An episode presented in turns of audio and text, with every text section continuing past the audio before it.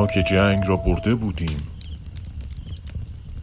نخجوان و ایروان و گنجه را پس گرفته بودیم. تو فکر می کنی چه شد که همه را وادادیم عباس جان؟ آنچه ایران را تباه کرد قدرت دشمن نبود ایسا جهل خرافه پرستی و خیانت دوستان بود. من به این سه باختم. جهل و خرافه پرستی دشمن غداری است. قبول. قبول. اما این نصیحت را از من میرزا ایسا فراهانی بشنو و به خاطر بسپار. خیانت دوست نمایان حاصل اعتماد بیجای ماست. اشتباه کردن بدیهی است. اما تکرار آن و اصرار بر آن است که تباه کننده است. عباس جان.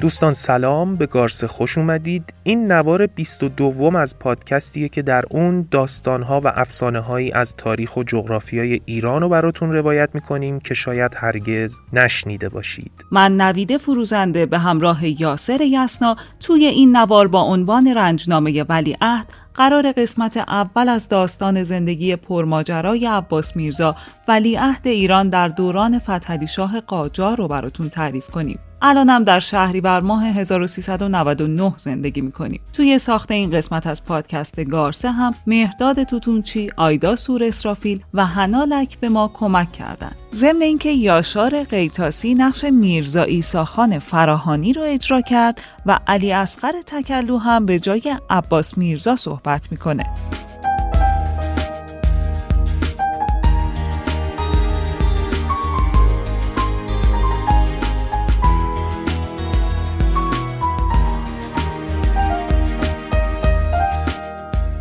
من عباس میرزا هستم. پسر فتحلی شاه قاجار قوانلو و آسی خانم دولو زاده پنج شهریور 1168 خورشیدی در شهر لاریجان. پدرم در شب نوروز سال 1178 و در سن ده سالگی ولیعهد ایرانم کرد و از همان دقیقه و ساعت زندگی پرآشوب من به مدت سی و چهار سال آغاز شد. من که در میانی جنگی به دنیا آمده بودم در میانی جنگی دیگر از دنیا رفتم. بسیاری من را به بیکفایتی و ضعف متهم می کنند و بسیاری دیگر از من استوره ساختند. من نه آن را قبول دارم و نه این را. من هم آدمیزاد بودم. با خوبی ها و بدی هایم با کاردانی ها و اشتباهاتم. شاید این فرصتی باشد که یک بار برای همیشه زبان باز کنم و از خودم بگویم. نه برای دفاع بلکه به جهت اینکه با شما مردمان آینده درد دلی کرده باشم. پس با من بیایید به دویست و هفته سال پیش از این.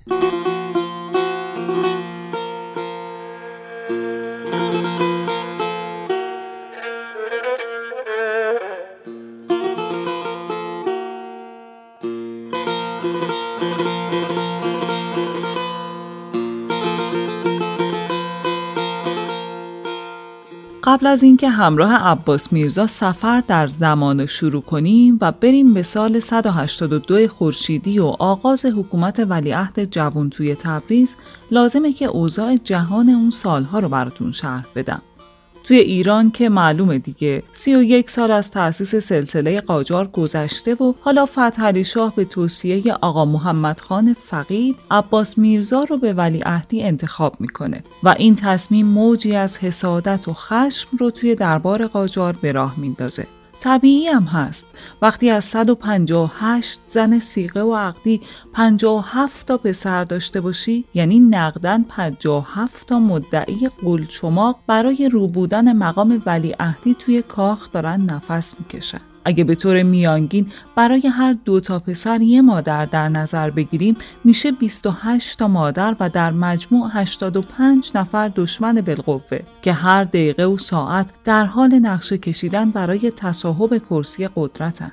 گرچه هیچ کدومشون در حد و اندازه این ادعاها نبودن ولی دست کم تلاششون رو می‌کردن اما جدی ترین و سرسخت ترین رقیب عباس میرزا محمد علی میرزای دولت شاه بود برادر ناتنی که هشت ماه هم بزرگتر از عباس میرزا بود و ولایت اهدی رو هم حق مسلم خودش می‌دونست. ولی طبق قوانین دودمان قاجار چون مادرش زیبا چهر خانم خون قجری نداشت محمد علی میرزا هم نمی‌تونست ولی عهد بشه و همین یه مورد کافی بود که به عباس میرزا حسادت کنه. خب این از شرایط دربار ایران. اما اگه از اوضاع جهان در سال 1804 میلادی برابر با 1182 خورشیدی هم بخواید بدونید باید بگم الکساندر یکم سه ساله که امپراتور روسیه شده و اشتهای زیادی هم برای کشورگشایی نشون میده. برای دستگرمی هم شهر گیومری ارمنستان رو اشغال کرده. پنج سالم از کودتای ناپل در فرانسه گذشته همون کودتایی که به قول بعضی از تاریخدانای دنیا پرونده انقلاب فرانسه رو برای همیشه بست و ناپل اون بوناپارت رو تبدیل به قدرتمندترین مرد فرانسه کرد و چند ماه بعد از این هم قرار تاجگذاری بکنه. در بریتانیا جورج ویلیام فردریک معروف به جورج سوم پادشاه سرزمین های متحد بریتانیای کبیر و ایرلند سه ساله که به خاطر مسائل ناموسی دچار جنون شده و امورات کشور به دست پسرش جورج آگوستوس فردریک معروف به جورج چهارم اداره میشه. داخل پرانتزم بگم که سال 1994 نیکولاس هایتنر فیلم جنون شاه جورج رو با الهام از سرنوشت غمانگیز همین جورج سوم ساخت. خلاصه که جهان در حال تغییر و تحولات اساسیه و توی همچین شرایطی عباس میرزای قوانلو وارد شهر تبریز میشه و زندگی پرحادثه سیاسیش از همین روزها شروع میشه.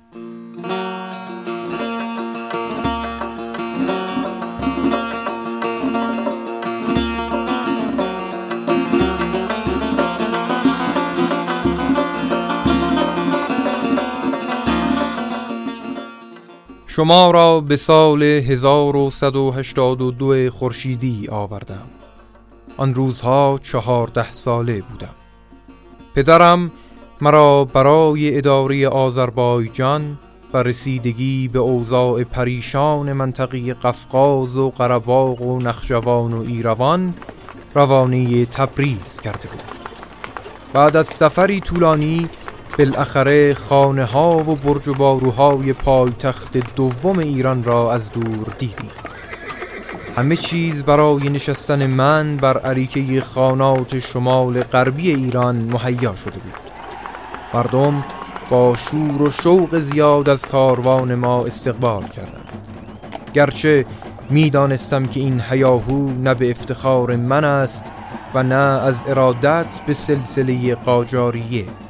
بلکه ورود من به تبریز و البته همراهی ایسا خان فراهانی که مرد عالم و منصفی بود روزنی از امید به زندگی بهتر را در پیش چشم مردم تبریز گشوده بود.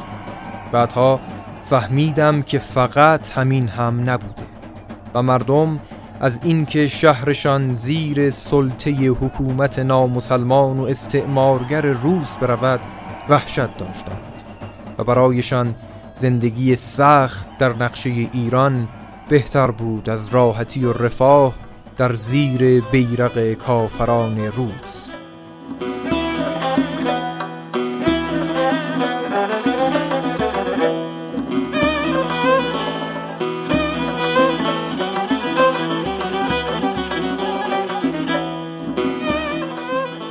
ایساخان فراهانی که عباس میرزا ازش صحبت می‌کنه در واقع میرزا بزرگ فراهانی پدر میرزا ابوالقاسم قائم مقام فراهانی مشهور بوده که به دستور فتحعلی شاه به همراه عباس میرزا به عنوان راهنما و مشاور ولیعهد توی امورات مملکتی و جنگی به تبریز میره.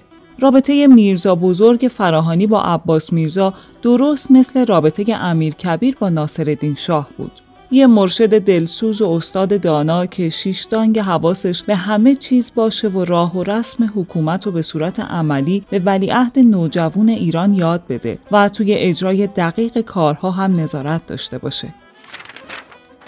حواسمونم باشه که این منطقه به لحاظ استراتژیک بسیار مهم و حساس بوده چون بزرگترین تهدید نظامی ایران در اون روزگار از مرزهای شمال غربی و از طرف امپراتوری روسیه شکل گرفت و این جدیترین و خطرناکترین مرحله مأموریت عباس میرزا در شهر تبریز بود.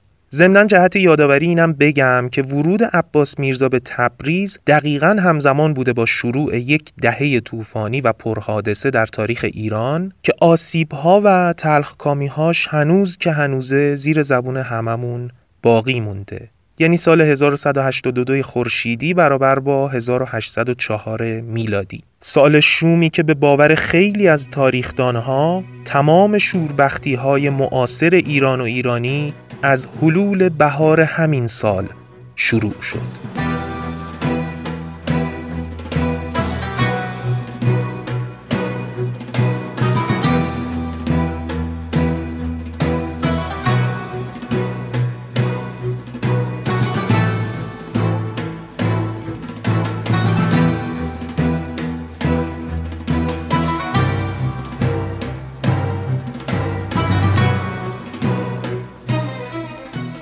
من به سبب نوجوانی و بی تجربگی در آن دوران متوجه خیلی از مسائل نبودم.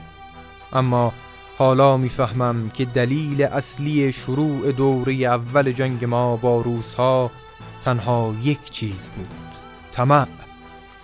هم روسها چشم طمع به گرجستان داشتند و هم ما. این دعوا بعد از حمله عموی پدرم آقا محمد خان قاجار به تفلیس شدت گرفت. البته تسلط بر گرجستان به معنای تسلط بر کل قفقاز و ارمنستان و از همه مهمتر دسترسی به دریای سیاه بود. وقتی به تبریز رسیدیم بلافاصله دست به کار سر و سامان دادن به ارتش پریشان و فرسوده ایران شدم. قوای جنگی ما از هر لحاظ عقب مانده بود. لشکر ایران متشکل بود از مشتی سربازان نابلد با لباسهای ناهمگون و تجهیزاتی کهنه در حالی که حریفان آسیایی و اروپایی ما سپاهیان خود را از هر لحاظ ترقی داده بودند. اما واجبتر از احیای لشکریان رسیدگی به زندگی مردم بود.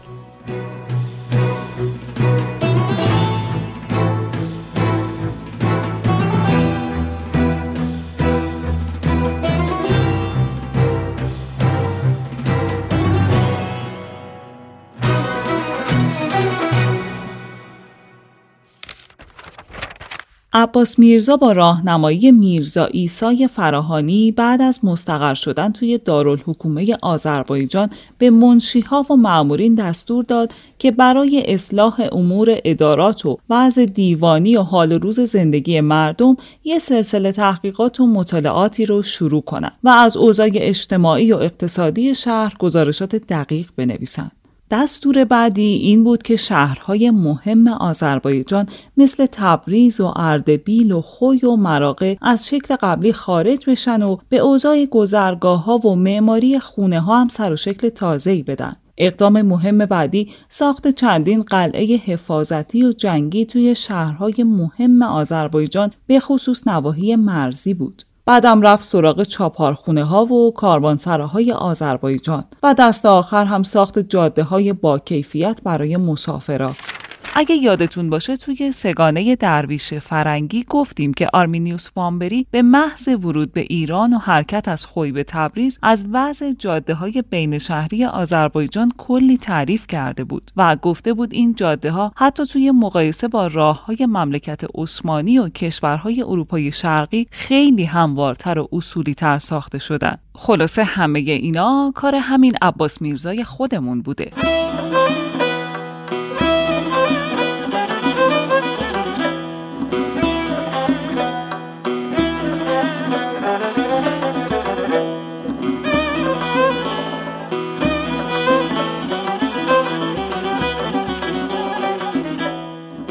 پروژه مهم بعدی که باید به سرعت شروع می شد سر و سامون دادن به ارتش بود از ریخت و قیافه و لباس گرفته تا نو کردن اسلحه ها و آموزش متد روز آرایش جنگی میرزا ایساخان فراهانی هم خیلی زود متوجه شد که نیروهای اشایری ایران در برابر توپخانه های سیار روسیه کاری ازشون بر نمیاد. پس به عباس میرزای نوجوان توضیح داد که چه اصلاحاتی باید در قوای جنگی انجام بشه. با مشاوره میرزا ایساخان فراهانی و دستور نایب السلطنه عباس میرزای قاجار یک کارخونه توپسازی یک کارگاه تولید تفنگ سرپر و یه دارو ترجمه برای کتابهای راهنمای نظامی و مهندسی توی تبریز ساخته شد و مقامات محلی به تمام اشایر و ساکنان روستاها و قبایل منطقه ابلاغیه صادر کردند که ارتش ایران می‌خواد تعداد زیادی سرباز با حقوق ثابت، لباس همشکل و اسلحه های مدرن استخدام کنه. یعنی در واقع ابتکار نظام وظیفه البته به صورت داوطلبانه. اولین بار در دوران عباس میرزا پای ریزی شد. چند تا معلم فنون نظامی روسی که به ایران پناهنده شده بودن هم استخدام کرد تا اصول اولیه استفاده از تجهیزات جدید رو به سربازای ایرانی یاد بدن. عباس میرزا برای تداوم این حرکت کاملا اصلاحاتی و زیربنایی اولین گروه دانشجوهای ایرانی رو هم به خرج دولت فرستاد اروپا تا توی رشته مثل علوم نظامی، مهندسی، اسلحه سازی، طب، نقشه برداری و زبانهای انگلیسی و فرانسه تحصیل کنند و به ایران برگردند. تا حد امکان با سرعت زیاد سرگرم سامان دادن به امورات معیشتی و عمرانی و نظامی مملکت بودیم که زمستان از راه رسید.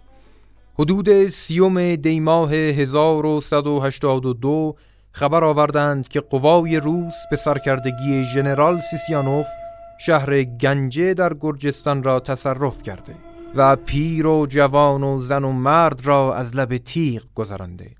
جوادخان زیاد اغلوی قاجار حاکم گنجه دفاع مردانه کرده بود. اما خیانت بعضی از قبایل ارامنه سبب کشته شدن او و اشغال خانات ایروان و قرباغ شد و تا حدود عرس زیر چکمه روس رفت.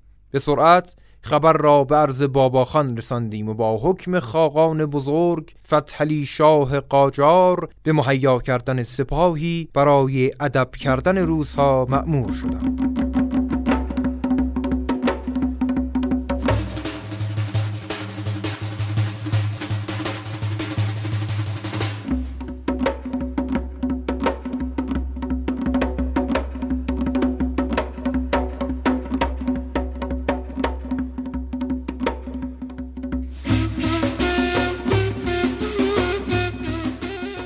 سرآغاز سلسله جنگ های خانمانسوز و طولانی بین ایران و روسیه نبرد اچمیادزین بود.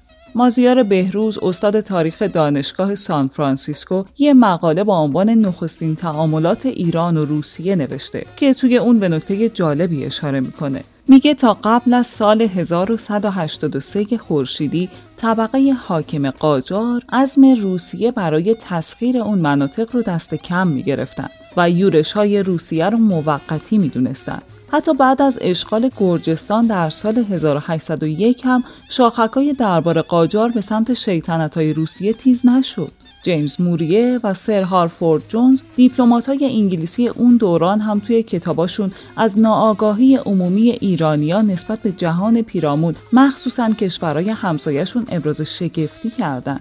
مثلا هارفورد جونز یه جایی نوشته اطلاعات وزیران ایرانی درباره ماهیت، مواضع، تدارکات و آمار نیروی جنگی روسیه در آن سوی مرز آنقدر ناقص، مبهم و متناقض بود که نه فقط سبب شگفتی بلکه موجب نگرانی من شد. البته نتیجه چنین جهل و غفلتی نسبت به عادی ترین قواعد نظامی چه می‌تواند باشد به جز شکست. این حال و روز حکومت ایران در آغاز دوران قاجار بوده و با این وضع تکلیف دیپلماسی و تشکیلات نظامی مملکتم روشن دیگه. فکر کنید در شرایطی که دشمن به اون گندگی به اسم روسیه بالا سر ما بوده نه سفارتی توی سن پترزبورگ داشتیم و نه حتی جاسوسا و مخبرایی که دربار ایران و از اوضاع و احوال جامعه و سیاست های روسا آگاه کنند. این در حالیه که جناب فتحعلی شاه فقط با نصف هزینه خورد و خوراک روزانه حرمسرای عریض و طویل خودش می‌تونست یه تیم جاسوسی قوی توی خاک دشمن اجیر کنه.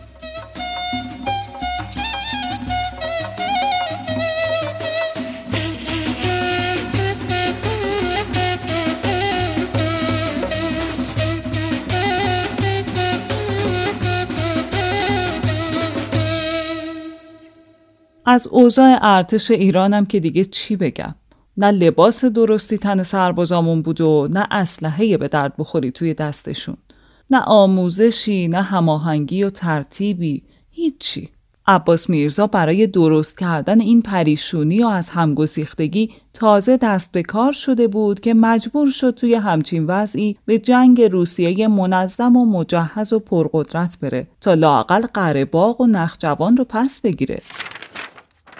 اینجا لازمه به یه نکته اشاره بکنم. اینکه در ضعف و کوتاهی ها و کارنابلدی های فتح شاه و بعضی از وزرا و درباریانش که هیچ شک و شبهه‌ای نیست و سر جای خودش قابل نقد و سرزنش هم هست. اما آیا ماجرا واقعا به همین جا ختم میشه؟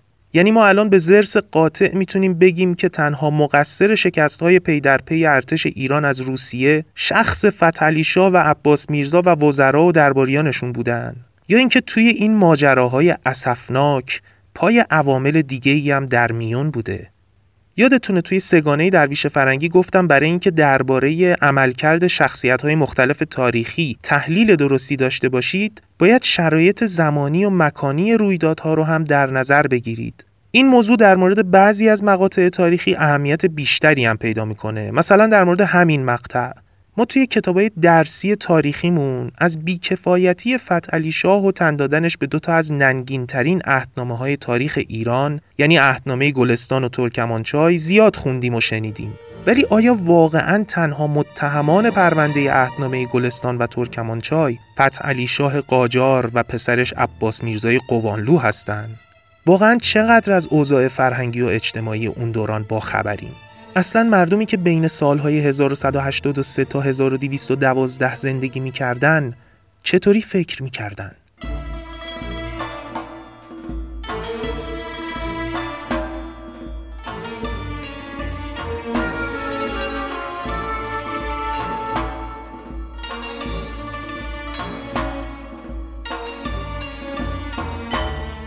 همیشه امیدوار بودم که تاریخ مصائب و مشکلات دوران ما را به طور کامل ثبت و ضبط کند که البته کرد.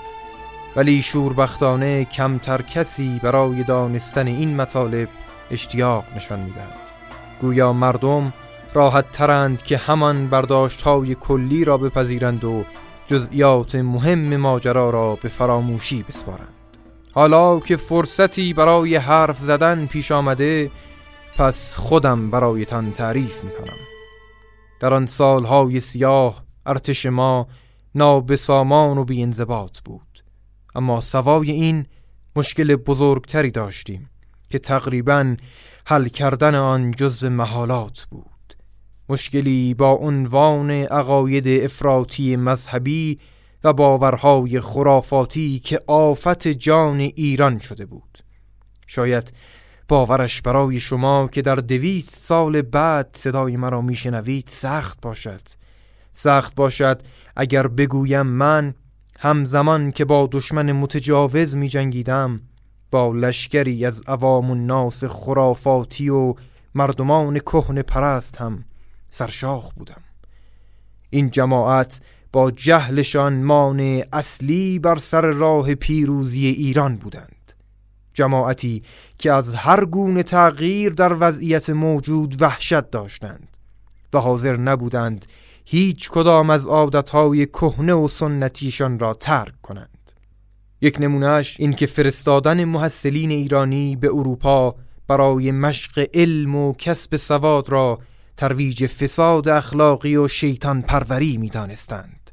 شایعه کرده بودند که من می‌خواهم مذهب ایرانیان را عوض کنم این جماعت حتی حاضر نبودند هنگام جنگ لباس مناسب بپوشند تا از جان خودشان حفاظت کنند.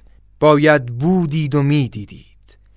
باید بودید و می‌دیدید که نیمی از سپاه برهنه و نیمی دیگر با لباسهای پاره و ژنده چطور به جنگ با دشمن تا دندان مسلح می‌رفتند.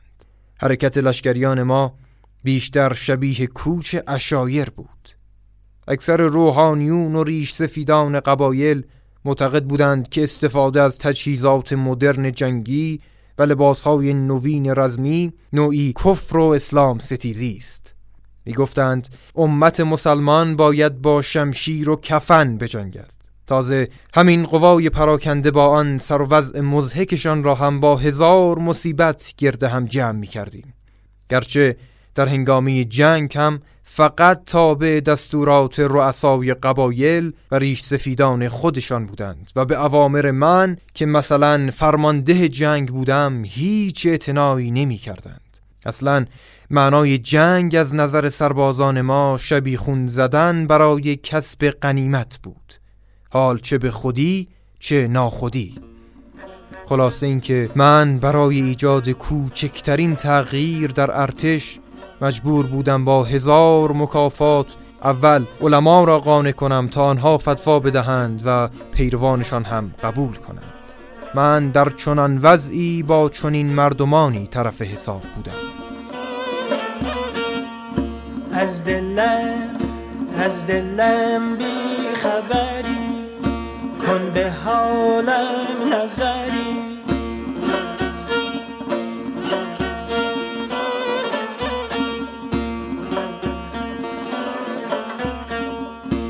از دلم بی خبری کن به حالم نظری.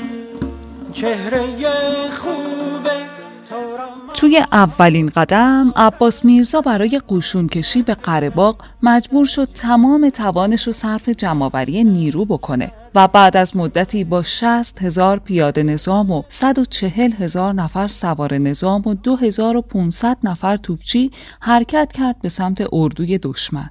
تعداد نفرات قابل قبول بود ولی چه فایده؟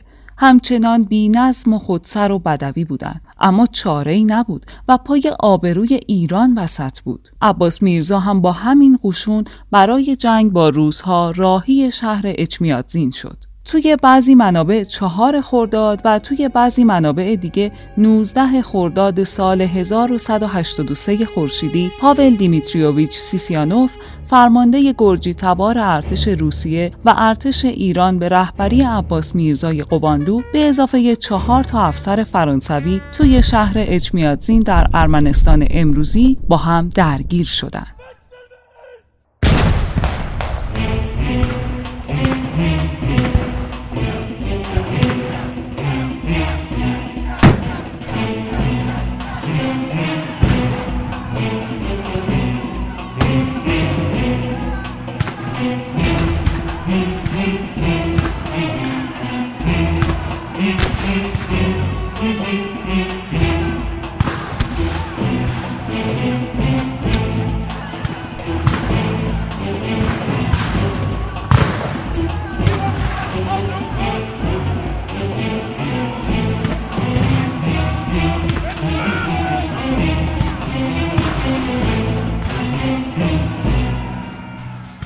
بعضی از مورخها اعتقاد دارن که این جنگ رو ایران برد. ولی بعضی دیگه هم میگن نتیجه این نبرد یه مساوی بدون گل برای هر دو طرف بود. چون ایران مناطقی که مال خودش بود رو پس گرفت و روسیه هم یه عقب نشینی مسلحتی و موقتی کرد. ولی به هر حال ظاهر ماجرا این بود که ایران تونسته قوای روس رو تا تفلیس عقب بشونه. خبر به گوش ناپل اون بناپارت رسید. که تازه هم تاجگذاری کرده بود و رویای فتح هندم توی سرش پشتک و وارو می‌زد. خوبم می‌دونست که مسیر هند از ایران میگذره. اینجوری شد که ناپل اونم برای همپیمان شدن با ایران و مقابله با دشمنای مشترک یعنی روسیه و بریتانیا انگیزه پیدا کرد و دست به کار شد. توی فاصله بین سالهای 1183 تا 1186 خورشیدی روزها و شبهای پرحادثه ای گذشت. و در حالی که عباس میرزا در منطقه نخجوان و قرباغ و ایروان داشت با چنگ و دندون مرزبانی می‌کرد چه نامه های عاشقانه ای که بین فتح علی شاه و ناپل اون بناپارت رد و بدل نشد. متن کامل این نامه ها توی کتاب عباس میرزا نوشته ناصر نجمی به چاپ رسیده که می‌تونید توی کانال تلگرام شخصی خودم کتاب رو دانلود کنید و از خوندنشون حیرت زده بشید. تا اینکه بالاخره شطور تاریخ به روز 13 اردیبهشت 1186 رسید. یعنی روزی که یه عهدنامه معروف بین ایران و فرانسه بسته شد تا این دوتا کشور برای یه جنگ تمام ایار با روزها آماده بشن.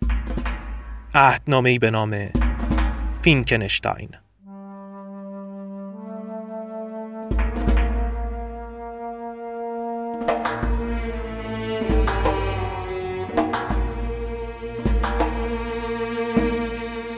بندهای جالب این عهدنامه رو توی یه پست جداگونه توی پیج اینستاگرام گارسه منتشر می‌کنیم. اما کلیتش این بود که فرانسه به ایران تعهد میده در برابر روسیه ازش پشتیبانی کنه و قشون ایران رو به روش روز اروپایی آموزش بده و چندین کارخونه اسلحه سازی هم توی تهران و اصفهان و تبریز بسازه. در عوض ایران هم تعهد داد راه فتح هند رو برای ناپل اون باز کنه. اما عمر تعهد فرانسه به این توافقنامه فقط 66 روز بود.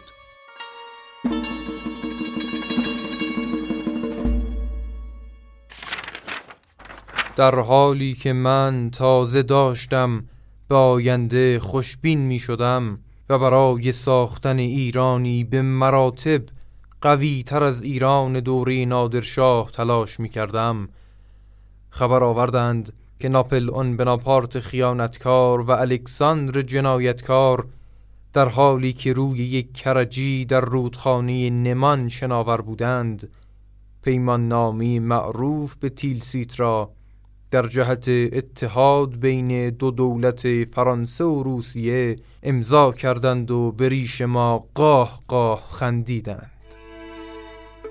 آن روز فهمیدم که ایران در چشم دولتهای اروپایی چیزی بیشتر از یک تکه گوشت قربانی نیست. که هر از گاه آن را نظر فتوحات و کامیابی هایشان در شرق بکنند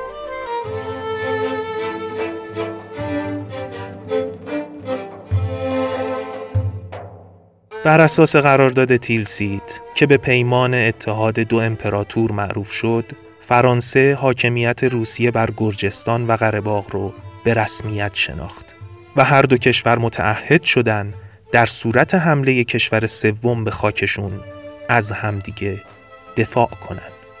بله. بله.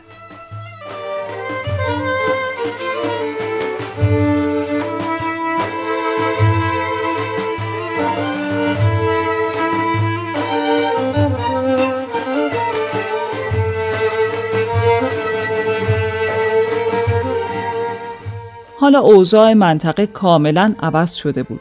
عباس میرزا که حس می کرد به ایران خیانت شده تصمیم گرفت با قدرت هر چه تمامتر مناطق مرزی رو حفظ کنه.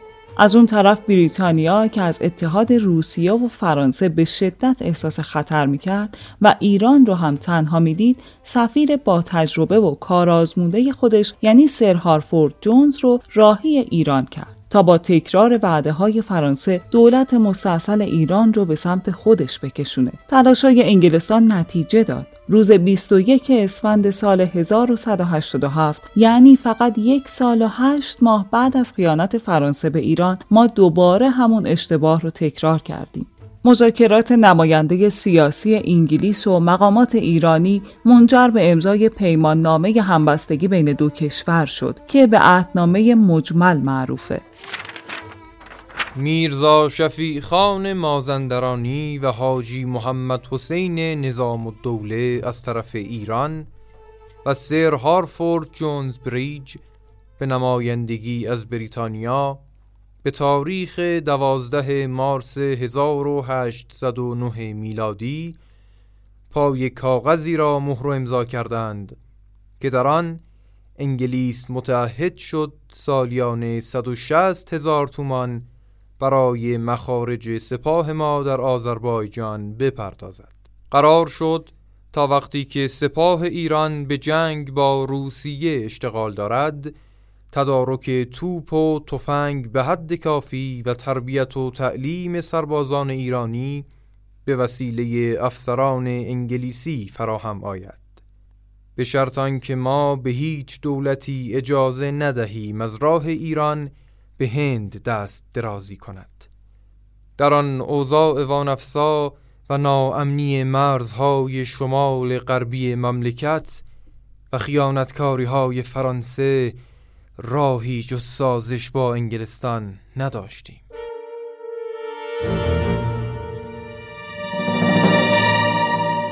راهی جز سازش نداشتیم. با تمام احترامی که برای عباس میرزا قائلم ولی حزم این جمله یکم برام سخت دیگه. حس می‌کنم جناب ولیعت داره در موندگی و بی تدبیری پدرش رو یه جورایی مال کشی می‌کنه. چون این قرارداد دقیقا به معنی بردگی و تسلیم ایران در برابر دولتهای استعمارگره یعنی مستاق بارز دوبار از یک سوراخ گزیده شدن. سه سال بعدم یه قرارداد دیگه بین ایران و بریتانیا امضا شد به اسم پیمان نامه مفصل. این قرارداد مکمل عهدنامه مجمل بود و دولت انگلیس متعهد شد در برابر حمله دولت‌های منطقه از ایران دفاع کنه و در زمان جنگ کمک مالیش رو به دویست هزار تومن افزایش بده. سی هزار قبض تفنگ، 20 اراده توپ و ارسال سی تا معلم علوم نظامی به ایران هم جزو قرارداد بود. ضمن اینکه قرار شد چند تا قورخانه هم توی شهرهای مختلف ایران تأسیس کنه. قورخانه هم یعنی کارخونه اسلحه سازی. خلاصه اینکه ظاهرا اوضاع ایران خیلی بهتر شد و همزمان با دولت عثمانی هم متحد شدیم. عباس میرزا که در شروع جنگ با روسیه 15 سالش بود حالا توی 23 سالگی هم تجربه و هم خشم بیشتری برای جنگیدن داشت. اما چه فایده که از اشتباهات گذشته درس نمی گرفت با وجود اینکه ایران چندین بار از پشت خنجر خورد بازم نه شاه و نه ولیعهد برای تشکیل یک تیم تجسس یا راه اندازی تشکیلات اطلاعاتی هیچ برنامه ای نداشتند و دیپلماسی از هر دو پا فلج ایران در قفلت کامل از وقایع جهان کورمال کورمال به سمت پرتگاه به راه افتاده بود.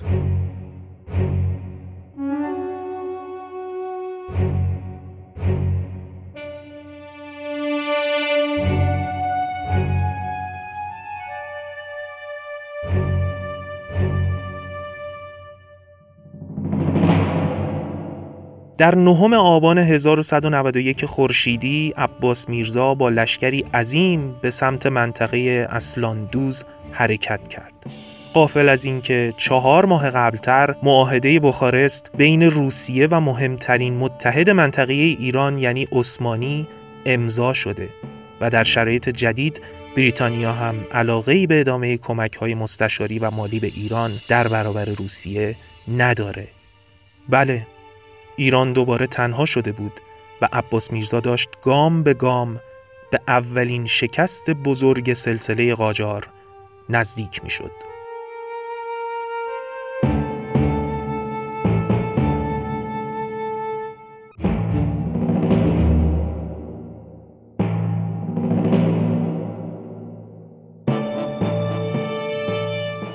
ارتش ایران با شکست سنگین توی سه جبهه خاک قرباغ و نخجوان و ایروان رو ترک کرد و بعدش هم به سمت تبریز عقب نشینی کرد. از همین روزا بود که فشارهای سربور اوزلی سفیر انگلیس به دربار ایران شروع شد. انگلیسی ها صلح می‌خواستند، عثمانی ها صلح می‌خواستند، روس ها صلح می‌خواستند و برای هیچ کس هم مهم نبود که ایران بازنده بزرگ این صلحه. حالا توی همچین اوضاعی اون طرف مملکت یعنی در شمال شرقی ترکمانهای خراسان شورش کرده بودند که هیچ بعید نمی‌دونم که کار انگلیسا بوده باشه برای اینکه فتلی شاه رو وادار به صلح با روسیه بکنند. فتلی شاه هم از ترس قطع شدن حمایت مالی انگلیس کوتاه اومد. به روایتی 20 مهر و به یه روایت دیگه سوم آبان 1192 خورشیدی با حضور میرزا ابوالحسن خان شیرازی نماینده ایران و نیکولای رتیشف فرمانده نیروهای روسیه و قفقاز و سرگ روزلی سفیر انگلیس در قریه گلستان از توابع قرباق شکست کامل نظامی و دیپلماتیک ایران مهر و امضا شد. به موجب این پیمان نامه بخش عظیمی از خاک ایران یعنی بیشتر از 260 هزار کیلومتر مربع. علاوه بر حاکمیت دولت ایران بر دریای مازندران دو دستی به دولت فخیمه روسیه تقدیم شد. جهت آگاهیتون این مناطق عبارتند از قرباق، گنجه، خانات شکی، خانات ایروان، خانات نخجوان، بادکوبه، شوشی، قبه، دربند، باکو، ایگدیر، اچمیاتزین، نیمه شمالی تالش، کل منطقه آرارات، کل داغستان، کل گرجستان، کل محلات شورگل، خانات مشکی، آچوق باشی، چچن، اینگوش، اولکا، منگلی،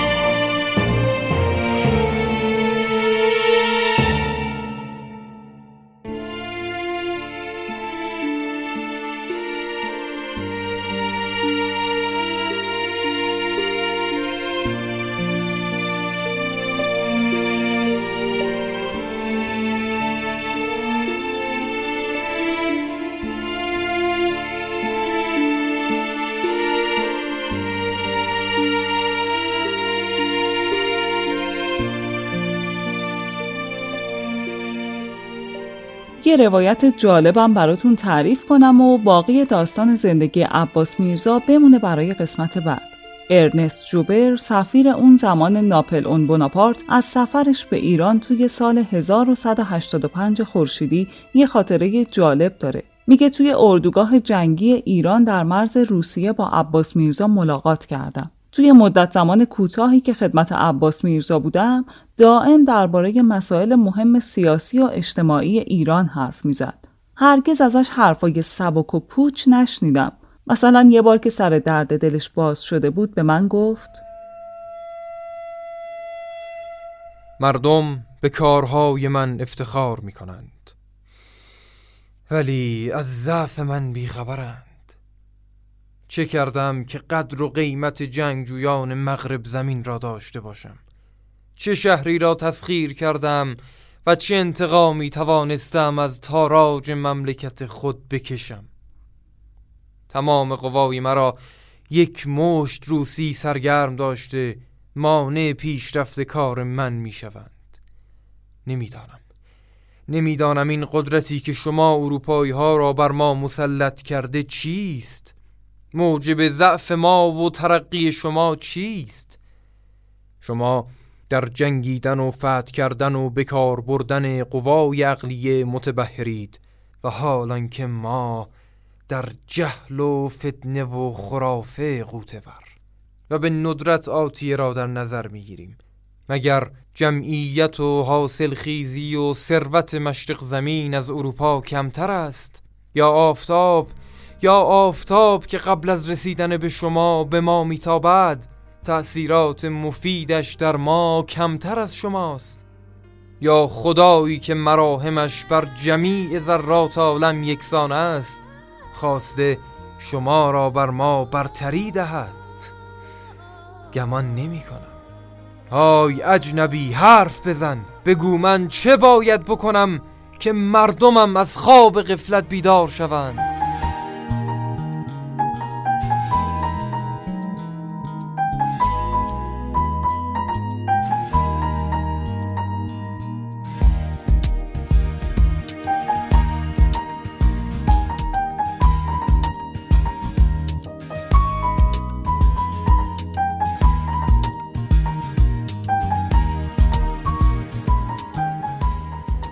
چیزی که شنیدید نوار 22 و قسمت اول قصه زندگی و مرگ عباس میرزا بود. اگه این برنامه مورد پسندتون بوده برای دوستاتون اشتراک گذاری کنید و اگه نقد و نظری هم دارید زیر پست های مربوط به همین قسمت در اینستاگرام گارسه کامنت بذارید.